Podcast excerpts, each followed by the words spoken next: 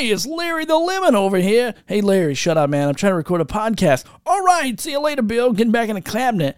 All right, guys, sorry about that. That was Larry the Lemon. If you don't follow me on IG, you can see more of Larry the Lemon over there at Podcasting for Money. It has nothing to do with podcasting, but Larry is my hype guy, and he tries to help me uh, sell my sponsorship workshop, which I'm pretty excited about. It's brand new. It's newly launched. You can go check it out at podcastingformoney.com slash store, but not before you listen to this episode because I'm going to be pulling out part six, talking about how you find the decision maker – at the company that you want to become a sponsor of your show. Now, you don't want to just pitch everyone willy nilly who answers the phone because the secretary doesn't care about your podcast, but maybe the marketing person does, or maybe the owner of the business. And I am going to teach you how to find that person. Now, if you've enjoyed this episode, at the end of it, you can obviously go to podcastingformoney.com slash store and you can buy the full 11 part uh, audio workshop. It's a private RSS feed, blah, blah, blah. Go to my website. You can check it all out there. Uh, but I'm going to leave you with this, and this is it. I'm not even going to put an end to this because I just want to get this podcast episode out to you to give you the value of finding that decision maker for your potential sponsor. So I'm going to do the ending right now. Go do something great. Go hit that record button. Change the world with your content. People need to hear your message and I personally believe you need to get paid for it. So enjoy this episode, and we'll talk to you later. All right, so in this episode, we're going to talk about finding the decision maker. Who is the person that says yes or no? And whichever answer you get, yes or no, that's an okay answer. But we want to find that right person. We don't just want to call anybody and, and whoever answers the phone and just start pitching them. We don't want to just cold email everyone at the company and pitch everyone. We want to really find out who is that person that we need to make this connection with? Now, my experience is typically someone in the marketing department, right? So if it's a bigger company, it's a marketing department. If it's a smaller company, it actually might just be the owner. So make sure that you're doing your due diligence, you're calling, you're asking the right questions. And I'm going to go over all kinds of discovery calls and things like that here in a little bit. Uh, but a, co- a couple of ways to do this, or several ways to do this, to find that decision maker one is to go to LinkedIn, look up the company, and typically companies on there have a list of employees. So you can go look up you know whatever big bot you know if you're trying to work with a retail store you can go look up that retail store name on linkedin. And it'll typically give you a list of people of employees and you can search through and see who is the marketing director who is uh, you know advertising who is pr whatever that situation is you can go look up those uh, people there on LinkedIn. So that's a really easy way to do that. Another way is to jump on social media and go find. And when I say social media, in this instance, I'm talking about uh, like Instagram.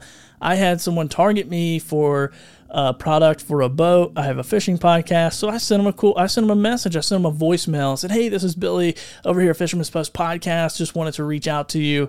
I think you guys would make a great potential sponsor for our show. Wanted to see if I could send you a media kit to see if you know if if if you guys uh, advertise on, uh, you know, advertise on podcasts. I see you obviously advertise on Instagram. Would love to connect with you. And I shot him a quick voicemail and immediately they replied, Absolutely, we'd, we'd love to look at it. Here's the best email to send it to. So it gave me an open door to pitch just from sending a voicemail. I'm using the tool that I use all the time for podcasting just to simply send a social media message or audio message through Instagram, and it really worked out. Uh, the next thing here is your network you are in this industry. More than likely, you're in this niche. You're playing in this space. Either it's like my podcast is like more of a hobby podcast or hobby for hobbyist, I should say, not a hobby podcast. We, you know, it's a business, but it's for the hobbyist, right? Uh, so I am, I'm playing in that space. I know people in that world. I know people who own stores. I know people who own boat dealerships. And so I can go directly to them. And then if I don't, if I don't know anybody directly, I probably know someone who does know them. So I'll go to that person and say, Hey, I got this podcast. One, you should check it out. And then two, I'm looking for sponsors, and I think you might know this person who works here or runs this store or whatever. So be sure to leverage your own network because you're already in the space, you're already in the industry, and just reach out and reach out to five or 10 people and get those connections and, and have them introduce you. So this is a really easy way as well. Uh, the next thing here, another another social media platform is Clubhouse. This is one of the most underutilized things I've ever seen is Clubhouse. It's been amazing. It's been game changing for my business.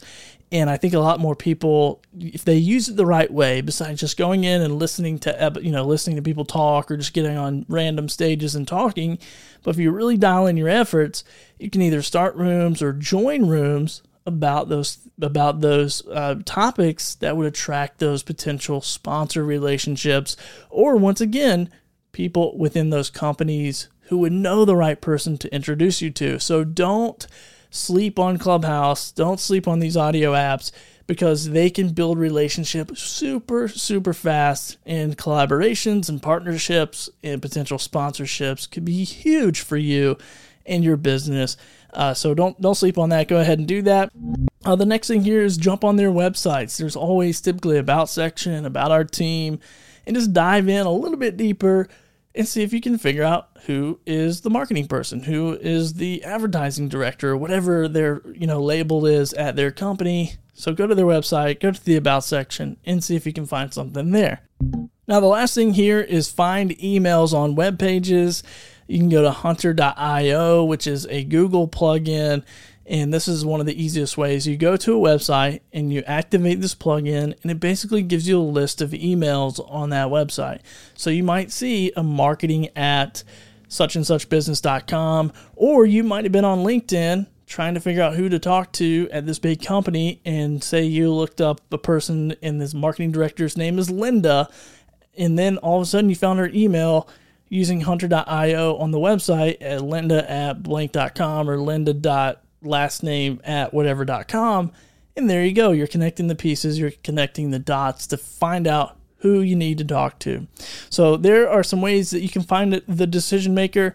And once again, you want to dive in, you want to pitch the right person, not just anybody. So go ask those questions and uh, and and go do the research, do your due diligence to find the right person because you're going to better your chances at getting a sponsorship opportunity.